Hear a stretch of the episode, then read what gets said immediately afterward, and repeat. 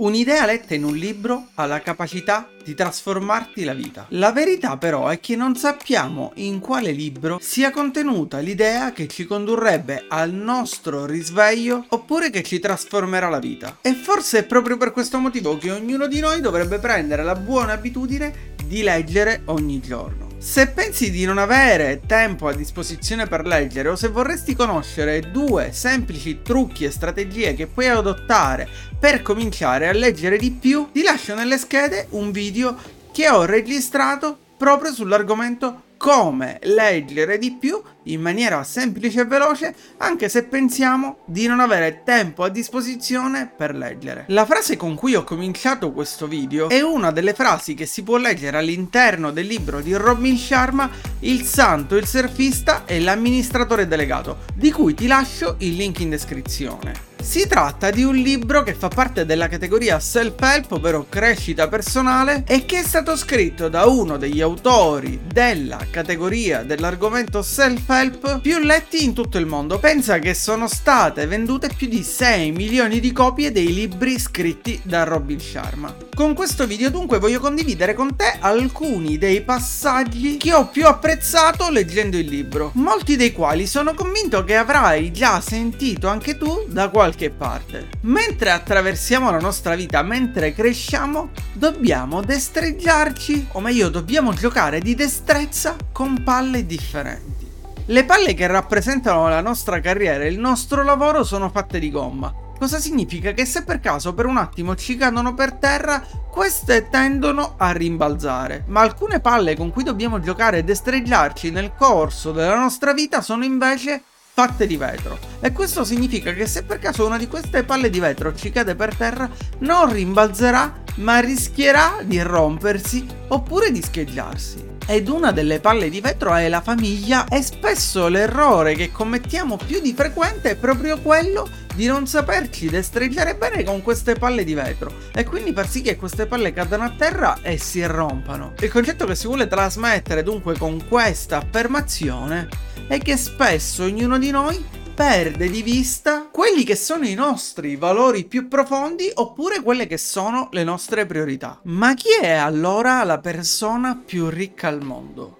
La persona più ricca del mondo è la persona che ha più denaro oppure quella che ha bisogno solo del minimo? Cosa sono nella nostra vita gli errori e gli sbagli? Non c'è nulla di male nel fare uno sbaglio. Gli sbagli sono il modo attraverso cui gli esseri umani crescono. Siamo stati concepiti per fare degli errori perché sono gli errori che conducono alla crescita. E d'altronde quante volte ci siamo sentiti dire nella vita che sbagliando si impara. Il problema è che poi abbiamo perso di vista questo concetto. Ci siamo abituati al fatto che sbagliare significa fallire e che il fallimento ha un'accezione negativa. Il vero problema in realtà nasce nel momento in cui non riusciamo ad imparare da quelli che sono i nostri errori oppure i nostri sbagli. Nel momento in cui non cerchiamo di capire perché abbiamo sbagliato e cosa possiamo imparare da quell'esperienza negativa oppure da quella lezione. Diciamo per sintetizzare che non dovremmo perseverare nello stesso errore o dovremmo identificare quelli che sono i nostri errori,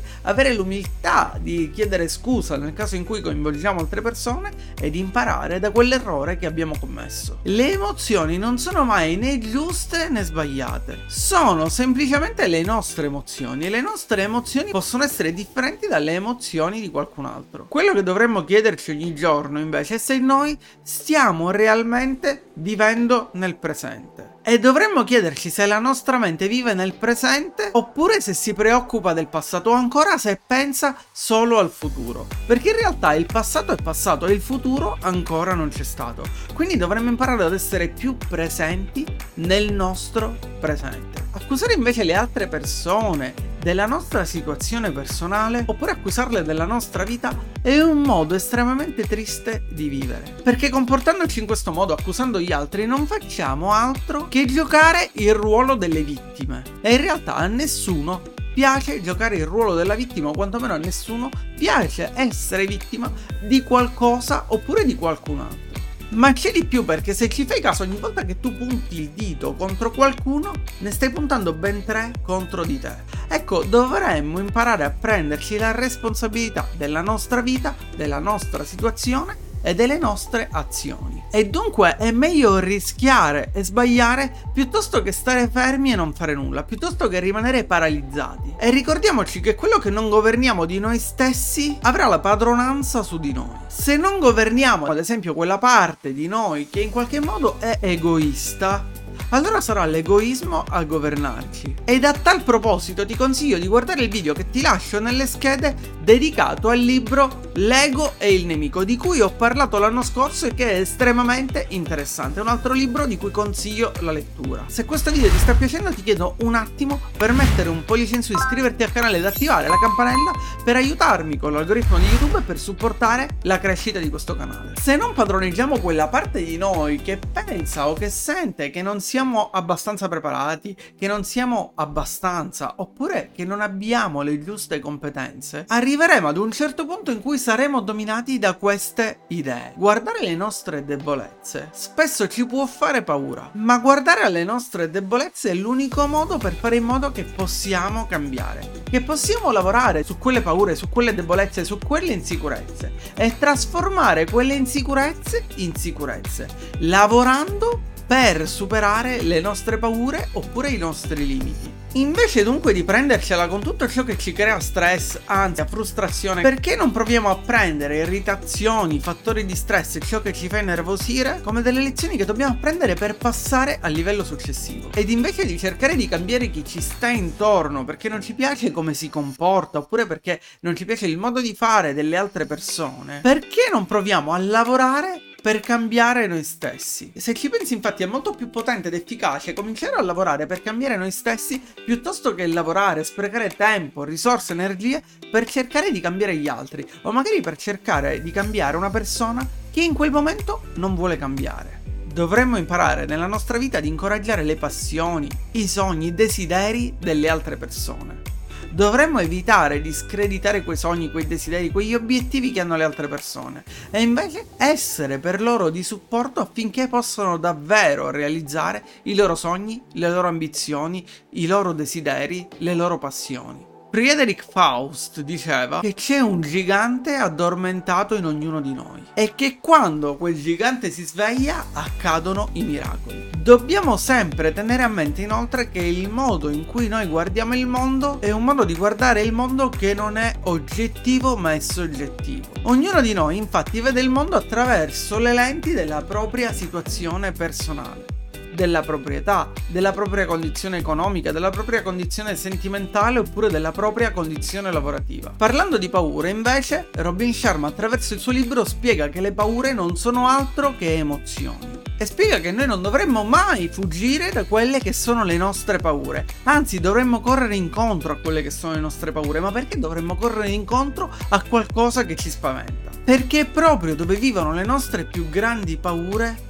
che vive anche la nostra più grande opportunità di crescita. Ognuno di noi nella vita deve scegliere di essere curioso. Dobbiamo imparare che la felicità non è un luogo da conquistare, basta fermarsi e prestare attenzione ai tesori che ogni giorno ci circondano. Dobbiamo imparare a gioire delle piccole cose. E non sono i soldi a fare la felicità. Quante persone conosciamo che sono ricche ma sono infelici, sono insoddisfatte?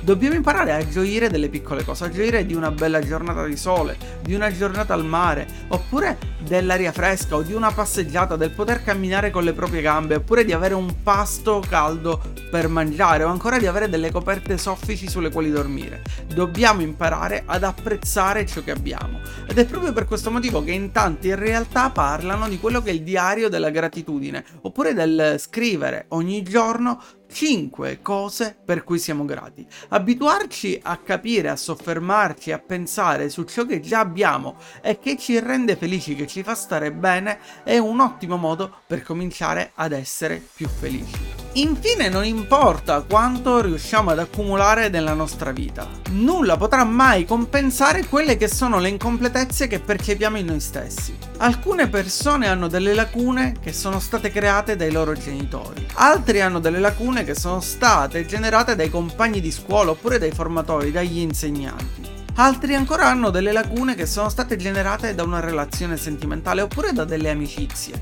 Ognuno di noi ha delle lacune. E nulla potrà completare queste incompletezze che sentiamo in noi stessi. Ecco perché dobbiamo cercare di essere delle persone migliori. Dobbiamo essere più consapevoli del modo in cui trattiamo le altre persone, del modo in cui trattiamo le persone con cui ci relazioniamo dovremmo dedicare più tempo a capire quali sono i punti di forza delle altre persone piuttosto che trovare i loro punti deboli, le loro criticità, i loro difetti. Ricorda dunque che la mano che dona è sempre la mano che raccoglie e che il dare nella vita mette allo stesso tempo in atto anche il dono del ricevere. Impara dunque a sostenere i sogni degli altri ed impara anche la preghiera della serenità. Signore, donami la capacità di accettare le cose che non posso cambiare. Donami il coraggio di cambiare quelle che posso cambiare. E infine donami la saggezza per capire ciò che posso cambiare e ciò che invece non posso cambiare. Se questi spunti, queste riflessioni ti sono piaciute oppure ti sono state utili, io ti invito a mettere un pollice in su, iscriverti al canale ed attivare la campanella per aiutarmi con l'algoritmo di YouTube e per supportare la crescita di questo canale. Se hai già letto questo libro, ti invito a lasciare un commento, ad esprimere la tua opinione, a raccontarmi cosa ti è piaciuto, quali sono i passaggi che più hai apprezzato di questo libro, oppure se non ti è piaciuto qualcosa, scrivimi cosa non ti è piaciuto. Se vuoi leggere tutto il libro di Robin Sharma, ti ricordo che in descrizione trovi il link per acquistare acquistare il libro su Amazon. E noi ci vediamo come sempre, se vorrai, con un nuovo video su questo canale.